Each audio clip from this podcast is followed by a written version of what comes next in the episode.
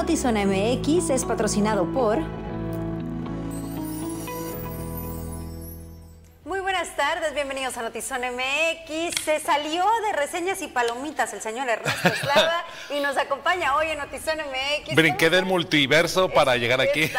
es otra línea. Ayer estabas en Flash y luego el otro día estabas en una del multiverso. ¿Cuál era Spider-Man? Sí, Spider-Man. y viene Paco Stanley que también parece el multiverso. En verdad, es una serie que a todo mundo le va a ganar. Quienes vivimos en esa época del pácatelas y que una tras otra y ándale, nos va a llenar de mucho coraje. Más que nos dedicamos a los medios, el asunto de cómo se mezclan los poderes da mucho coraje. ¿eh? Ayer estaba, eh, vino a entrevista Antier Gonzalo Manrique y estaba hablando de eso antes y decía que le impresionaba cómo el poder que tenían los medios en aquel momento. Y le digo, pues no se vayan tan lejos.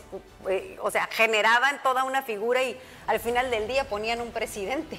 Pero aquí, por ejemplo, no sé si estarás de acuerdo conmigo. Ya, ya la vi no todo. he visto, no Son cinco capítulos y Paco, Stanley marcó un estilo de humor, un estilo incluso de personalidad, vamos a decirlo así, de bullying o de carrilla, que muchos mexicanos adoptaron pues bastante bien. Y el hecho es que te permeaba tanto que sirvió incluso como pretexto para un momento coyuntural en, México como la guerra entre las dos televisoras, Televisión Azteca naciente prácticamente, y el hecho también del cambio de gobierno, el PRD por primera vez en el, en el gobierno de la Ciudad de México. Y estos dos ingredientes tan fuertes nos traen una mezcla y un caos que hasta ahorita todavía no sabemos por qué mandaron matar a Paco Ernesto, Ah, pero al final tienes por lo menos una idea, o sea, te da una idea velada de perdida de quién lo mandó matar. No, te da, Lo, lo, que te da es un asco, eso sí te da asco, te da asco el, todo el pleito pero a final de cuentas sí nos hace como recuperar que ese México no ha cambiado. Ah, el show sigue siendo el mismo. Así se llama la serie, el show. Y sigue siendo el tema del show de que los medios de comunicación, ahora las redes sociales de algunos influencers, siguen siendo utilizados por el, por el gobierno. O sea que nos quedamos en las mismas. Pero bueno, eh, eso sí no era broma. Si quieres ver reseñas y palomitas, y así como lo hizo en este momento, lo hace con todas las películas, sintonízanos o danos like en cleanbam.com y también, por supuesto, aquí en Notizón MX. Una vez a la semana tenemos las reseñas. Pero hoy las noticias, Ernesto, adelante. Así es, pues te comento eh, que la situación que viven los colectivos encargados de buscar a las personas desaparecidas en Baja California no es nada sencilla. La autoridad estatal aprovecha la pues desunión que existe entre quienes lideran estas agrupaciones para evadir sus responsabilidades y dejarlos trabajar solos con el mismo apoyo. Colectivos de desaparecidos enfrentan falta de apoyo del gobierno y desunión. Por si no fuera suficiente la tarea de buscar a sus familiares desaparecidos, los colectivos de búsqueda tienen que enfrentar el poco apoyo de la Comisión Estatal de Búsqueda de Baja California. Además, la falta de unión entre ellos, circunstancias que complican las labores de localización de personas y cuerpos. Es una responsabilidad de parte de la, de la, de la Comisión Local de Búsqueda y me voy a dirigir no solamente a la Comisión de Búsqueda, sino a la persona encargada de este área, ¿no? Que es la... María Antonieta Sauceda. María Antonieta Sauceda es coordinadora de la zona costa en la ciudad de Tijuana. El tema lo hablamos ayer con ella. Es una vergüenza, una vergüenza porque en el estado de Baja California hay recursos para la Comisión Local de Búsqueda y, este, y estén trayendo este tipo de camionetas. El día de ayer este, me dan dos personas para una búsqueda. Como todos saben, se está llevando a cabo el cateo de Eric Carrillo, pero la fundación está pidiendo búsqueda para toda la familia también que sean dignas, para ellos también igual. Ante la situación, el colectivo Todos Somos Eric Carrillo tomó la decisión de no pedir ayuda a la Comisión Estatal de Búsqueda de Baja California durante todo este año y llevar los trabajos ellos mismos, como lo han hecho en el pasado. Como ejemplo de la inoperancia y lentitud de la Comisión Estatal de Búsqueda, el señor Carrillo recordó el caso de su hijo, el cual, pese a llevar cuatro años desaparecido, apenas iniciaron los cateos a finales del 2022. También se pronunció sobre la tardanza para levantar los reportes de personas desaparecidas, tal y como ocurrió en el caso de Carmen Álvarez, en el cual sus familiares fueron a hacer la denuncia el viernes y los obligaron a esperar hasta el lunes. Porque es la burocracia que existe en la fiscalía y sigue existiendo todavía. Tenemos muy buena coordinación, muy buena este, comunicación con la fiscalía, pero siguen pasando estos casos. Por si no fuera suficiente, los colectivos enfrentan otra problemática, la nula unión que hay entre ellos, en especial al exigir apoyo a las autoridades del gobierno de Marina del Pilar. Una pena, una vergüenza para parte de mis compañeros, la verdad, de otros colectivos, porque la gobernadora no da esa, reunión. Y perdón por la expresión que, me, que me, dirijo, me dirijo a ellos, porque ya son 27 colectivos, tenemos una reunión de las, 2, de las 12 de la tarde hasta las 4 de la tarde, cuando todas las personas están, y se los comentamos, ¿no? que no pueden estar dando el tema de sus familiares desaparecidos. Yo no voy a ir a decir, yo, yo llevo, yo este, llevo más de 250 familias que yo represento. No voy a ir a llorarle a la gobernadora al tema de mi hijo Enrique Carrillo porque ella sabe que está desaparecido, ni el fiscal general. Entonces, yo lo que tengo que hacer es hablar, yo soy voz de todos ellos y es lo mismo que hacen. En vez de sacar, sacar acuerdos con la gobernadora y el fiscal general, se pueden hablar el tema de sus hijos desaparecidos cuando no es justo porque ellos no entran a la reunión. Yo tengo que hablar por, yo soy el portavoz de todos ellos. Hay que hablar por todos, no nomás por uno. Lo anterior, añadió este último, lo aprovechan las autoridades estatales para deslindarse de esta complicada problemática. Por último, precisó que desde el pasado lunes hasta mañana viernes se continuará con el cateo en el Dorado Residencial, donde se presume puede estar el cuerpo de su hijo, de ser así, se haría a un lado de los colectivos de búsqueda. Sí, claro, yo me voy, eh, me voy, me voy de, aquí porque realmente mi única labor es encontrar a mi hijo y en el camino he encontrado, he apoyado a mucha gente, pero yo me retiro de la fundación cuando sea lo que les a mi hijo, ya di mi palabra y este, también tengo gentes que ya están, ya líderes en Rosarito y en Tijuana, están para cualquier momento se encuentra mi hijo. Dios quiera que me dé esa bendición ya en estos días o hoy puede ser y yo me retiro. Estaría, asesorándonos, apoyándonos de otro lugar, pero sí me retiraría ya de, en búsquedas. Con imagen y edición de Francisco Madrid, informó para Notizón MX, redefiniendo la información, Cristian Villicaña.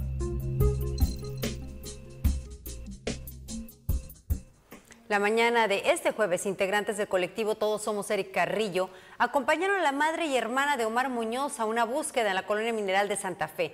El joven desapareció el 29 de diciembre del 2019. Su familia viene desde California a acompañar al colectivo a la localización de personas y cuerpos con la esperanza que en una diligencia puedan saber algo de Omar. Sí, nosotros siempre por eso estamos aquí desde lejos, eh, porque tenemos la esperanza de encontrar a mi hermano. No sabemos cómo, pero queremos que vuelva a casa, queremos traerlo de regreso. Yo quiero que mi madre lo tenga de regreso simplemente pues que por favor a la ciudadanía, ¿verdad? Si han visto a mi hermano, eh, aquí está Miguel Omar, lo conocen como el Peque en la área ah, de aquí de la 20 de noviembre de Mineral Santa Fe, por favor, les pedimos humildemente, no, nosotras mm, somos muy, eh, no conocemos nosotros lo único que pedimos pues es la ayuda de la gente eh, que se comuniquen al colectivo al 6641-182521 y nosotros no preguntamos, solo queremos llegar a encontrarlo, es todo. Y bien, en estos momentos, integrantes del colectivo Todos Somos Eric Carrillo localizaron una fosa con tres cadáveres de sexo masculino, uno de ellos en estado de putrefacción en la colonia 3 de octubre en la ciudad de Tijuana, mientras realizaban un enlace en vivo en sus redes sociales informando el hallazgo, dieron a conocer que se localizó un cuarto cadáver mismo que fue pues desenterrado por las familias de buscadoras. Las familias indicaron que a pesar de llamar al 911, la policía municipal tardó en llegar más de media hora un tema importante señalar y destacar esta parte. Llamaron y tardaron más de media hora en llegar. Un problema significativo en el 911 en Baja California. Bienvenidos a Climba, 24 horas de entretenimiento gratuito. Aquí les damos una guía de uso para disfrutar de nuestra plataforma. Primero, ingresa a la web buscando portal Climba. Accede a la página Navega por la plataforma. Selecciona en el menú el programa de tu preferencia.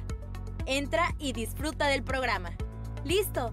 Ya estás navegando en Climbam. Comparte con tus amigos, familiares, compañeros de trabajo y sigue disfrutando las 24 horas de Climbam. Diversión e información en un solo clic. En este Día del Padre, tenemos un mensaje para compartir.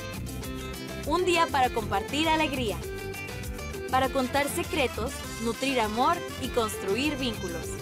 Un día para apreciar lo especial que son los padres, el amor que nos dan incondicionalmente. A nombre de Zona MX y Climbam, te deseamos un feliz Día del Padre. Bueno, y, sabemos que nos sabemos solidarizar como tijuanenses. Ayer lo hacíamos por nuestro compañero Omar Martínez. Y hoy la familia Miguel Ángel Badiola, quien se ha desempeñado como presidente de Cotuco, además de muchos puestos en relaciones públicas, hoy necesita el apoyo para que su hijo eh, logre salvar la vida. Se requieren plaquetas. Las personas interesadas en donar pueden hacerlo en las instalaciones del Hospital Ángeles de Tijuana, en la zona del río, de 7 y media de la mañana a 8 de la mañana. Yo sé que constantemente estamos escuchando esto, ¿no? Se solicitan donadores de sangre y a veces lo tomamos a la ligera. Yo creo que mm, me gustaría que nos sentáramos un momentito a analizar si fuera nuestro hijo y este apoyo eh, lo requiriéramos, si nos gustaría que la gente fuera a apoyarnos. Así que, ¿qué tanto tiempo nos puede tomar? De 7.30 a 8 de la mañana en el Hospital Ángeles de Tijuana. Y la diferencia sí puede ser la vida de Miki Badiola. Y bueno, en otros temas, pasaban de las 6 de la mañana cuando se reportó un fuerte incendio en la colonia Torres Parte Baja en Tijuana. De este incidente, 12 familias perdieron su hogar, su ropa y sus documentos.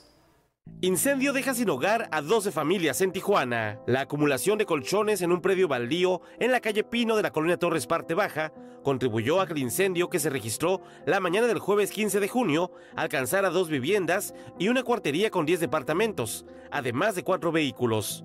El siniestro que se reportó a las 6.15 de la mañana dejó sin hogar a 12 familias, 19 adultos y 6 menores. Tuvimos un reporte a las 6.15 de la mañana nos indicaron vía radio por C4 que se encontraban varias casas incendiándose. Al llegar al lugar confirmamos los hechos. Encontramos dos viviendas completamente incendiadas y un edificio de cuatro niveles con cinco, perdón, 10 departamentos completamente incendiándose.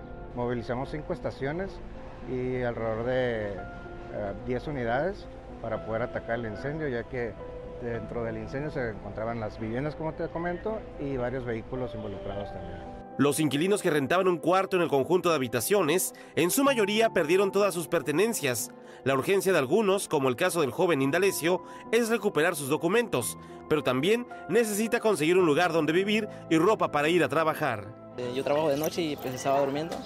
Ya cuando desperté, pues las llamas ya estaban a lo que era cerca de los cuartos. Ya pues me, bajé pues sin nada. Ya fue que no me salí ya estaban todos los vecinos acá, pues, no, y pues se perdió prácticamente todo. Eh, nosotros lo que queremos entrar a ver si están, no, este, porque teníamos los documentos en un lugar así un poco más apartado y este, pues se ve que no lo tocó las llamas, pues, y es lo que queremos entrar a ver. El delegado de Otay Centenario compartió que ya se había multado al dueño del predio que lo utilizaba como centro de acopio de colchones viejos, pero no había acatado la solicitud. Destacó que el acumular colchones o basura es una práctica común entre algunos vecinos de la delegación. Ahí nosotros atendimos en su momento un reporte en el cual eh, dentro de un predio se localizaba un almacenaje de colchones. Vinieron y se les dejó una multa. Es un, es un proceso que se tiene que hacer con este trámite. Desgraciadamente ahí no se originó el problema, pero eh, sí hizo que eh, donde se originó problemas obviamente se expandiera. Ahorita la persona no ha hecho presencia aquí en el lugar. Obviamente pues ya le tocará a la autoridad competente en dado caso de, requerirlo, eh, hacer lo propio. ¿no? Por nosotros, nosotros nos estamos preocupando por los ciudadanos que fueron afectados. En cuestión de ya nos estamos coordinando con ellos para ver de qué forma los apoyamos para lo que es la limpia de los escombros originados de este siniestro. El Ayuntamiento de Tijuana, a través de la Secretaría de Bienestar, acudió al lugar de los hechos para dar apoyo con despensa y ropa a los afectados. En el caso de una familia salvadoreña que vivía en uno de los cuartos que alcanzó el fuego, se les recomendó vivir un tiempo en el albergue para personas migrantes. Los demás residentes fueron acomodados en casas de familiares, amigos y vecinos. La causa del incendio es desconocida hasta que la dirección de bomberos finalice el peritaje. Con imagen de Tania Hernández y edición de Lordan García, informó para Notizona MX, redefiniendo la información, Uriel Saucedo.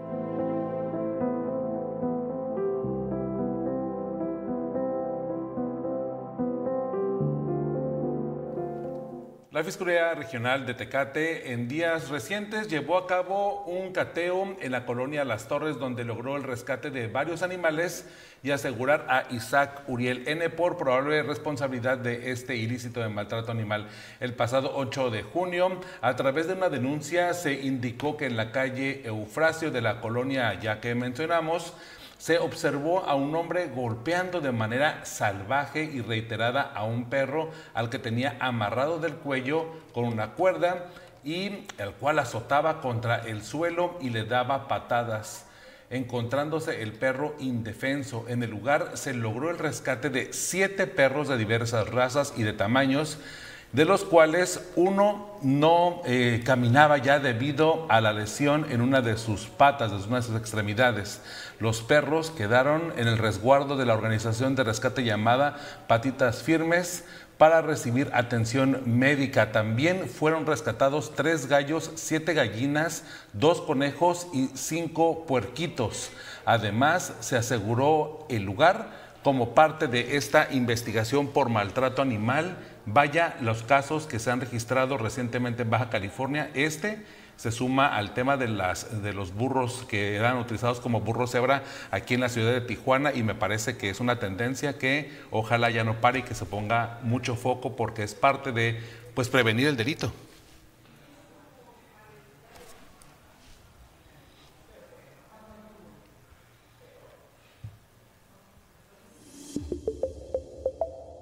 ¿Por qué tengo que estar saliendo de un lado a otro para poder ver mis series? Ahora Easy Combos. Ahorra con tus streaming favoritos incluidos como Netflix y VIX, con hasta 100 megas de velocidad, canales de TV. Y si quieres más streaming, contrátalos también en combo y ahorra. Desconfúndete. Ahora ahorra en combo con todo fácil y en un solo lugar.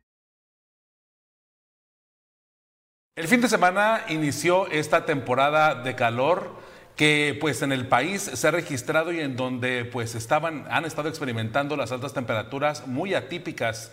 Los estados más afectados han sido Sinaloa, Sonora, Nuevo, Nuevo León, Tamaulipas, Veracruz y el área de Zamora, Michoacán, donde sí se han registrado temperaturas que van desde los 38 a los 55 centígrados. En todo el país se han registrado seis muertes por golpe de calor Mientras tanto, en la ciudad de Tijuana, que yo la verdad estoy muy, muy inconforme con el tema de que yo sí siento lo sofocado, pero en general, bueno, se ha presentado condiciones del clima de frío, nublado y con algunas ráfagas de viento y un clima inusual en esta época del año que parece que no es primavera en la región. Eso en Tijuana, porque en Mexicali ya sabemos lo que sucede y obviamente el pronóstico de altas temperaturas todavía mayores más adelante, pero ya se están registrando eh, temperaturas muy, muy calientes. Se sigue trabajando en centros de hidratación. Se espera que este este año disminuya la cifra de muertes relacionadas a golpes de calor. A partir de este fin de semana, se incrementarán las temperaturas en Mexicali y con ello crece el riesgo de muertes por golpe de calor por lo que autoridades aseguran que estarán preparados con los llamados centros de hidratación. Desde hace dos semanas fueron abiertos y hasta la fecha ha habido poca afluencia de migrantes y personas en situación de calle en los puntos de hidratación. El año pasado fallecieron 26 personas derivado de las altas temperaturas, por lo que autoridades esperan que disminuya esta temporada. Vamos, este, aquí por ejemplo en nuestro centro de hidratación en el albergue peregrino hemos entregado como 400 400 kits. En total, lo que son entre oxos, en los comedores y todo esto que, que le habíamos platicado, ya vamos como unos 2.000, 2000 kits que hemos este, repartido. Reconocen autoridades que ha ayudado que no ha hecho mucho calor, pero a partir de este fin de semana, pues todo puede cambiar. Está la gente, pues el calor no nos ha, nos ha perdonado, ya supuestamente a partir de mañana, ¿no? Esto va, a subir, va a incrementar, aquí se le sigue dando la atención, la gente de hecho llega acalorada porque es gente que no es de aquí, normalmente la que, obviamente en situación de calle, de 10 a 5 de la tarde, 5 y media. En los demás puntos, pues Oxxo, pues son sus horarios de cada punto, de cada tienda. Dicen autoridades que tienen suficientes insumos para atender la demanda de personas en situación de riesgo. Estamos preparados para la temporada de calor, todavía tenemos suficiente agua, todavía tenemos suficiente suero y estamos al pendiente, estamos al pendiente de ver cómo se comporta pues el clima. La repatriación es un fenómeno que se impacta en los casos de disertación en Mexicali y son cerca de 150 a la semana, dice delegado del INAMI. En promedio por Mexicali eh, están repatriando aproximadamente 25 personas diarias, diarias. Y, o sea, estamos hablando de unos 150 a la semana, ¿no? 600 al mes. Y en el caso de Tijuana, eh, ahí es más, son entre 200 y 250 diarias por, en el caso de Tijuana. Invitamos a todos los presentes a favor de tomar. En Caléxico ya van cinco muertes de migrantes, algunas asociadas al calor, esto dice el cónsul de México en Caléxico. Tuvimos un fallecimiento, no solo, no solo por golpes de calor, pero el año pasado fallecieron 22. Este año han fallecido eh, cinco personas. El más reciente fue por, en el desierto por calor. Con producción de Tarna Hernández para Notizona MX, redefiniendo la información, José Manuel Guedes.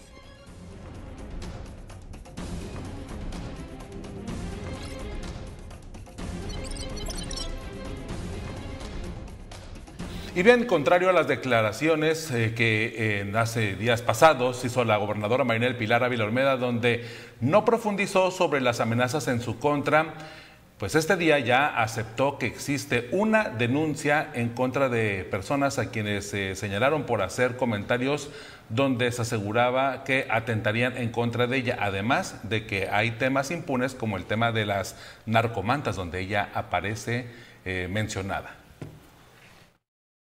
Eh, han ocurrido algunos sucesos, ¿no? Eh, por ejemplo, hace unas semanas una persona hizo una denuncia en relación a que escuchó en un camión a unas personas provenientes de otro estado diciendo que venían a Mexicali para atentar en contra de la gobernadora. Entonces esta persona llega a Mexicali, presenta la denuncia y pues se hace el protocolo correspondiente por parte de las autoridades, ¿no? Yo no he incrementado mi seguridad, estoy tranquila trabajando lo seguiré haciendo, no me he escondido. Aquí estamos de frente a los ciudadanos, estamos en las colonias, estamos trabajando y bueno, dando atención a este tipo de situaciones que se ¿Ya están identificadas las personas que se... Se hizo una, una identificación eh, y pues hay una investigación, pero realmente, bueno, este, eh, yo estoy muy tranquila.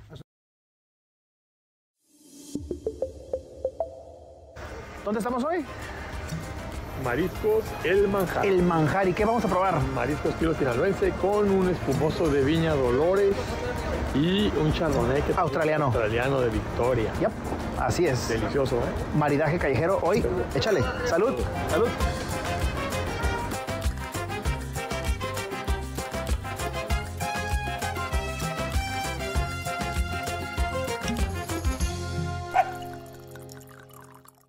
Mejores smartphones para papá están en Telcel. Adquiere un celular 5G con un plan Telcel Plus 4 para que papá lo pueda gozar con 10 gigas para navegar y redes sociales sin límite y así disfrute sus partidos y redes sociales favoritas. Para más información visita tu Telcel más cercano. Telcel, la mayor cobertura y velocidad.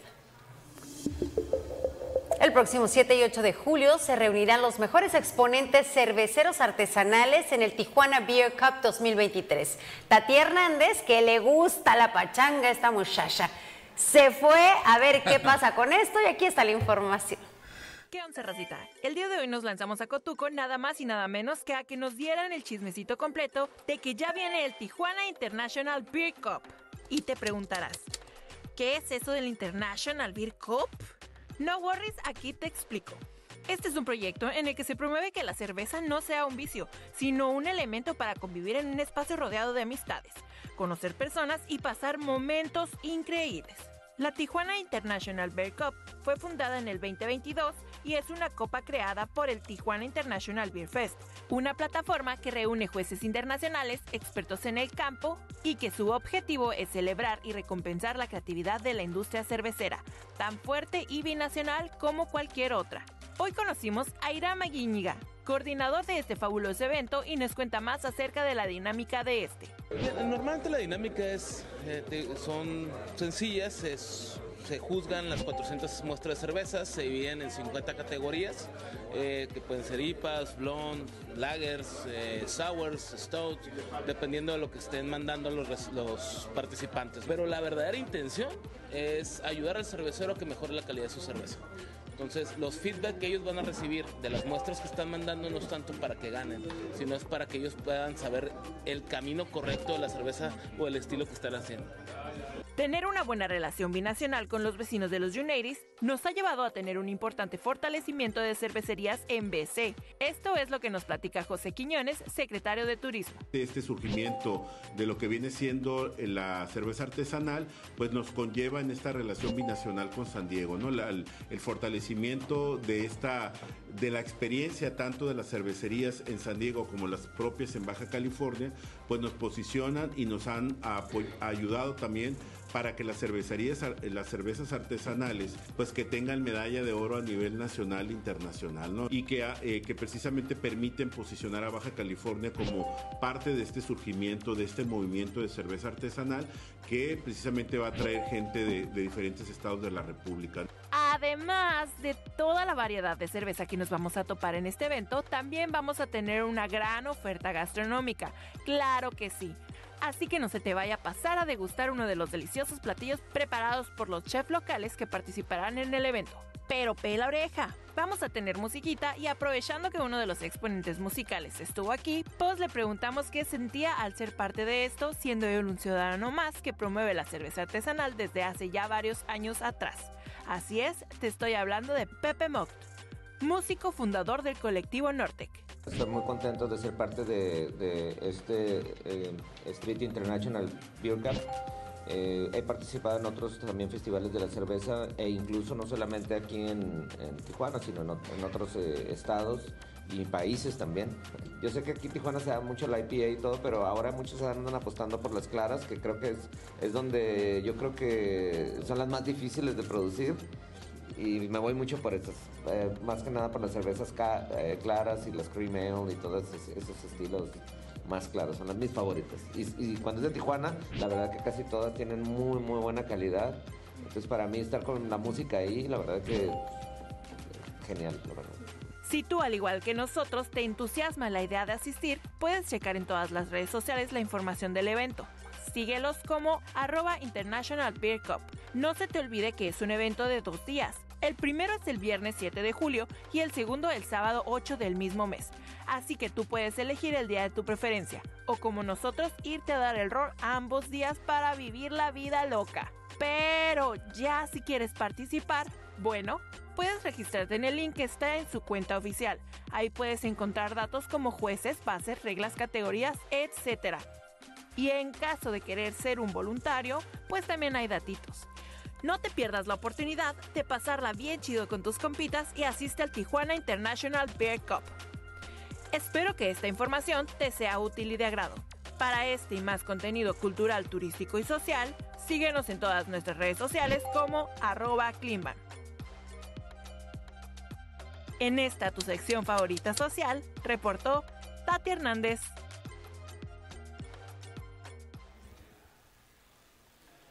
Y bueno, la Universidad Autónoma de Baja California ya eh, presentó precisamente los resultados de este sorteo magno, el sorteo 90 que pues prácticamente ha dado en este evento, las autoridades han enfatizado el agradecimiento a quienes compraron boletos, así como a los colaboradores, ya que sin ellos no sería posible continuar con el apoyo hacia la comunidad universitaria.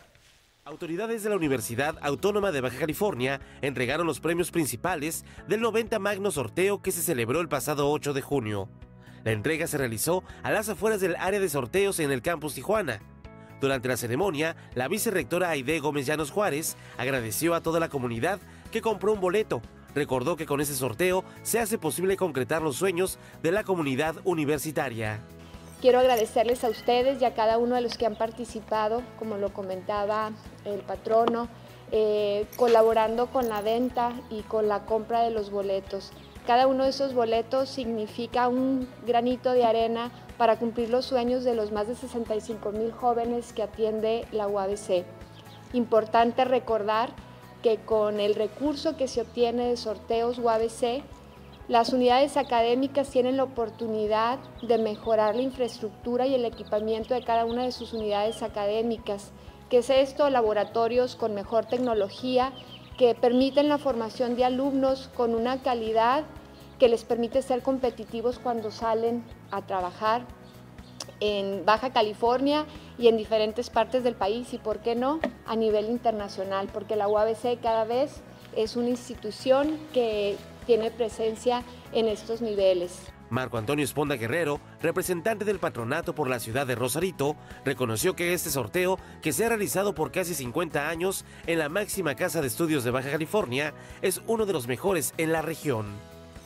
En esta ocasión se ofrecieron más de 2.000 premios, incluidos los premios para compradores oportunos, para colaboradores, premios adicionales y sorteo magno.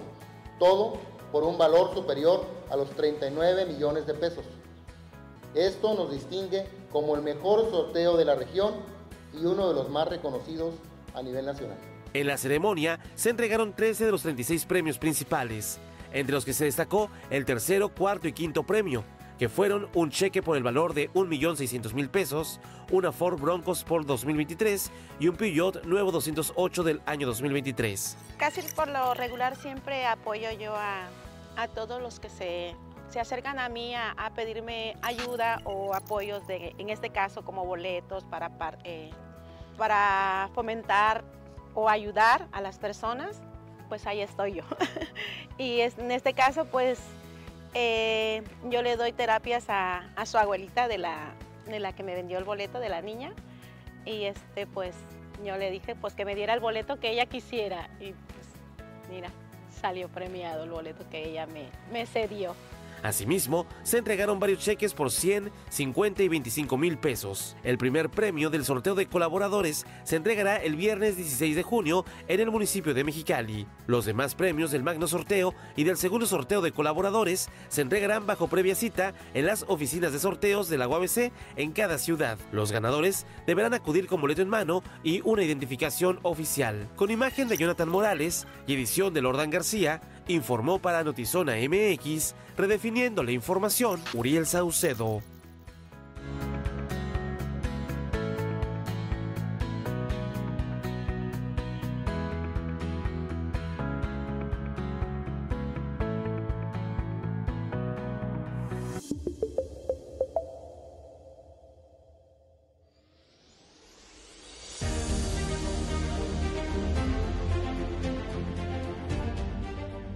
En la lengua Kumaí, dialecto yumano cochiní, Huacatay significa casa grande y es el origen del lugar geográfico en donde hoy se localiza el municipio de Playas de Rosarito.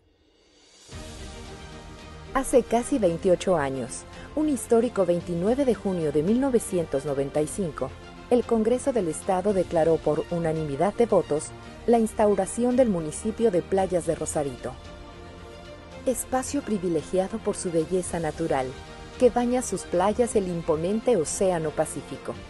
Al norte tiene Tijuana y al sur Ensenada. Atrayente desarrollo turístico de clima privilegiado, que oscila de los 22 grados en verano a los 18 en invierno.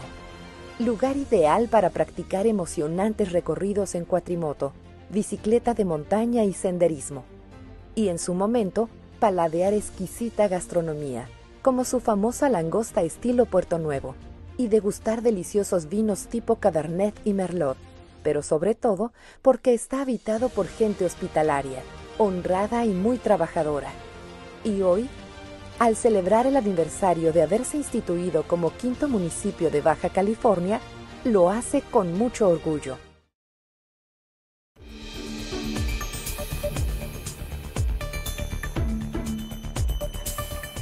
Conversando esta tarde aquí en Notizón MX con Vanessa García, nos visita de la Red de Mujeres Unidas por Baja California. Vanessa, bienvenida, ¿cómo estás? Ay, Ale, qué gusto me da estar aquí con ustedes y más contigo, que nos conocemos ya hace muchos años y que estoy muy contenta de venir a lo que vengo.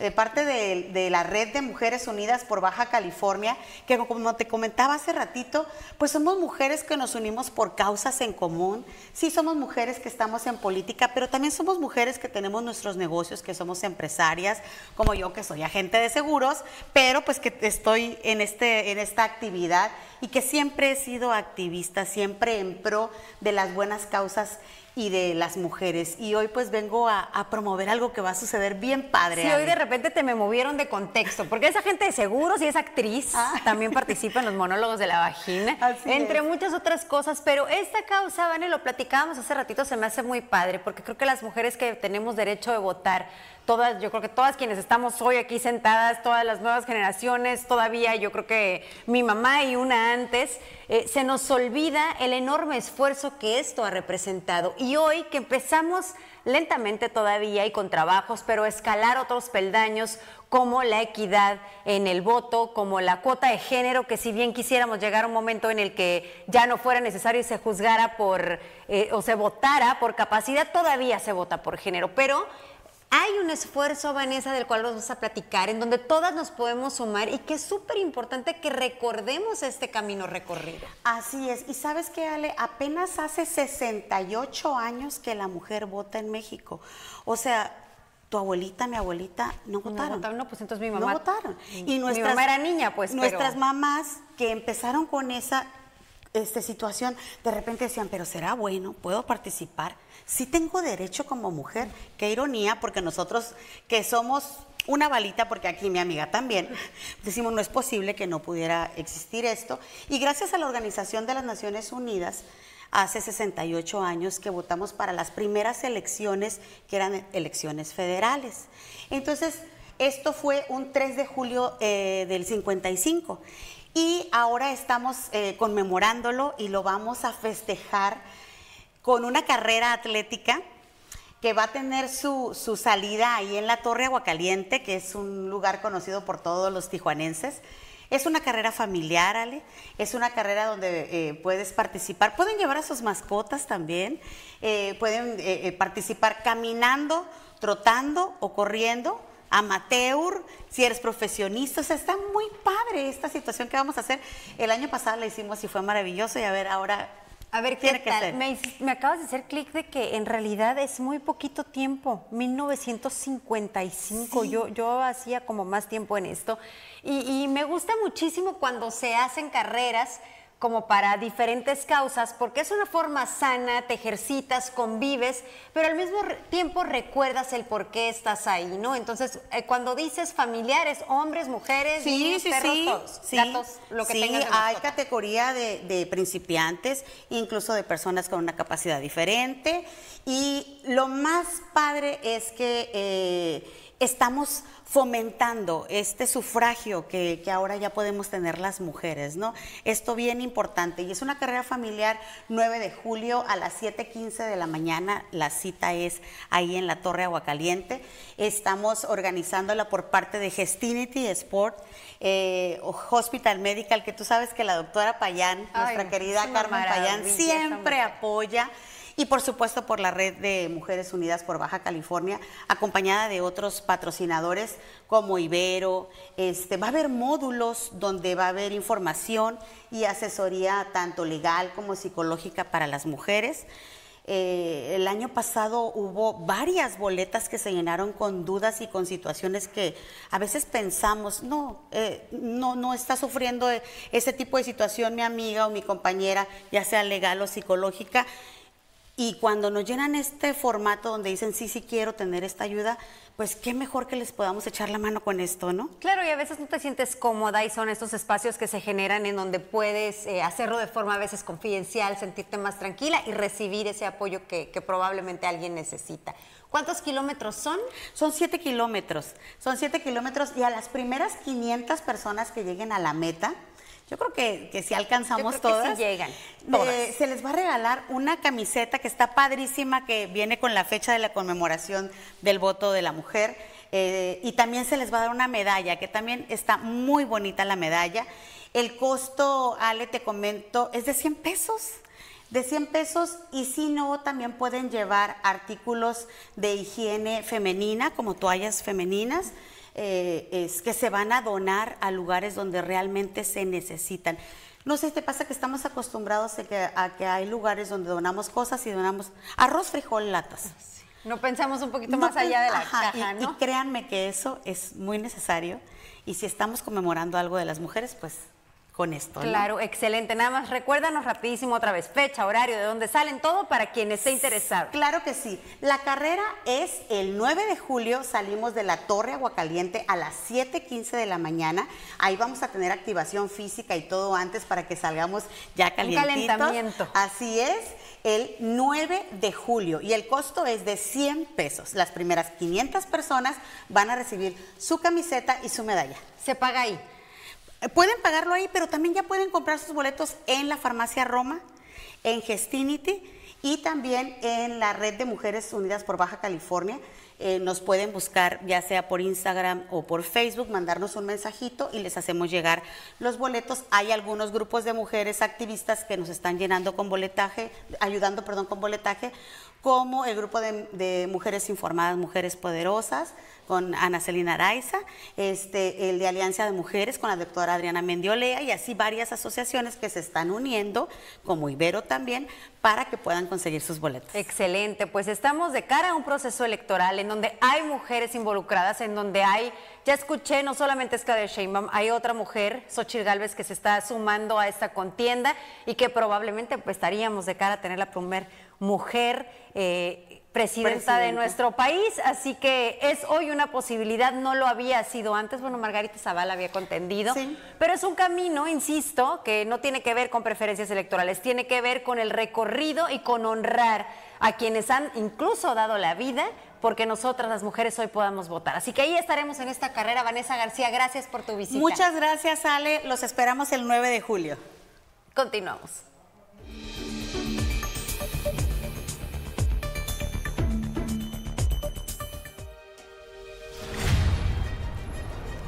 Son los residentes de Ciudad Elementos. Aire siempre tiene la cabeza en las nubes. ¡Ay! ¡Mi chaqueta nueva! Tierra puede ser algo movediza. No estamos haciendo nada raro. Es solo una podadita.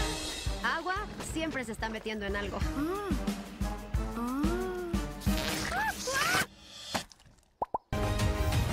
Ember, hay algo diferente en ti. ¿Un hombre agua? ¿Vives aquí? Aquí vive mi mamá. Tenemos dos niños nadando por aquí, los llamaré. ¡Marco! ¡Polo!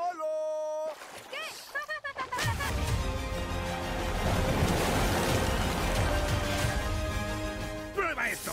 Pa, están muy calientes. Es como me gustan.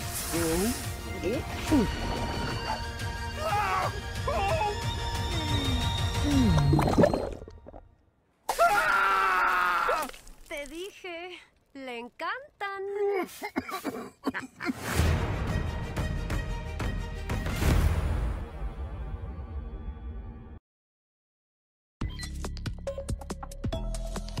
Información en breve desde Notizona MX. La demanda civil que interpuso México contra Genaro García Luna y sus socios por lavado de dinero por 600 millones de dólares que habrían robado al erario público podría realizarse en Estados Unidos porque una corte de Miami así lo determinó. El caso estaba suspendido desde el 1 de noviembre del 22 porque socios del exsecretario de Seguridad Pública habían presentado impugnaciones. Sujetos encapuchados vandalizaron las instalaciones del Instituto de Elecciones y Participación Ciudadana de Chiapas en Tuxtla Gutiérrez. Lanzaron piedras y bombas molotov. Las autoridades informaron de un vigilante con lesiones menores. Se desconoce quiénes y cuál fue el motivo de estos actos vandálicos. La Fiscalía revisa las cámaras de seguridad. El colectivo de madres buscadoras de Jalisco localizó una nueva fosa clandestina sobre una brecha por el camino antiguo a San Isidro Mazatepec en el bosque. Tras realizar trabajos de excavación, localizaron alrededor de 20 bolsas plásticas con restos humanos segmentados. Durante la búsqueda, aparentemente fueron asustadas por un grupo armado y finalmente la zona fue resguardada por las autoridades. Siete mujeres colombianas fueron rescatadas en un motel en Mineral La Reforma Hidalgo. La Secretaría de Seguridad Pública informó que una llamada de emergencia alertó a los cuerpos policíacos sobre el presunto secuestro de las mujeres. En un operativo, los agentes localizaron a las mujeres privadas de la libertad en tres cuartos de motel.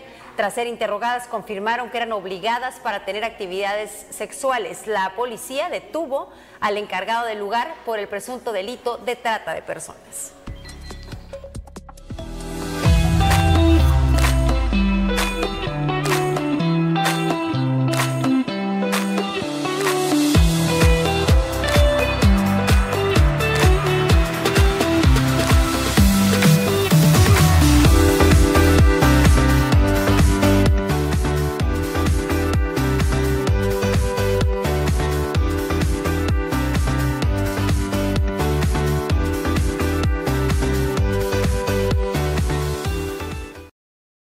Bienvenidos a Zona Contexto, les saluda Pablo Barragán. En esta ocasión tendré la oportunidad de conversar con un personaje de la ciudad de Tijuana. Mi papá y mi mamá siempre participaron en política, nunca fueron políticos. Eh, los espacios públicos siempre me llamaron la atención y, y la verdad es que ser oposición siempre fue, fue muy atractivo para mí pude participar en muchísimas cosas.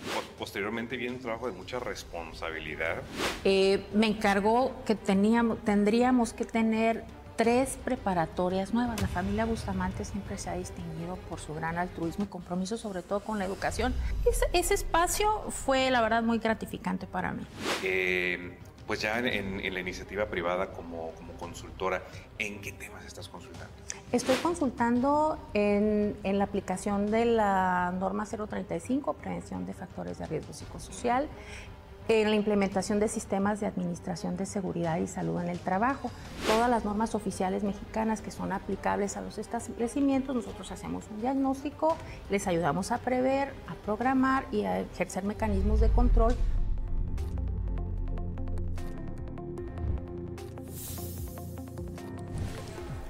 No se pierda hoy a las 7 en punto, zona contexto con Pablo Barragán. resto ya nos vamos. Ya, ya, es tiempo de, cerrar el día, pero mantenernos al pendiente porque en esta ciudad parece que no, la delincuencia al menos no duerme, ¿no? Claro, y como uno sí te tiene que ir a su casa y no al cuartel, pues a cuidarse. a refugiarnos en nuestros hogares. Exactamente. Nos esperamos mañana en punto de las 6 de la tarde aquí en Notizón MX, redefiniendo la información.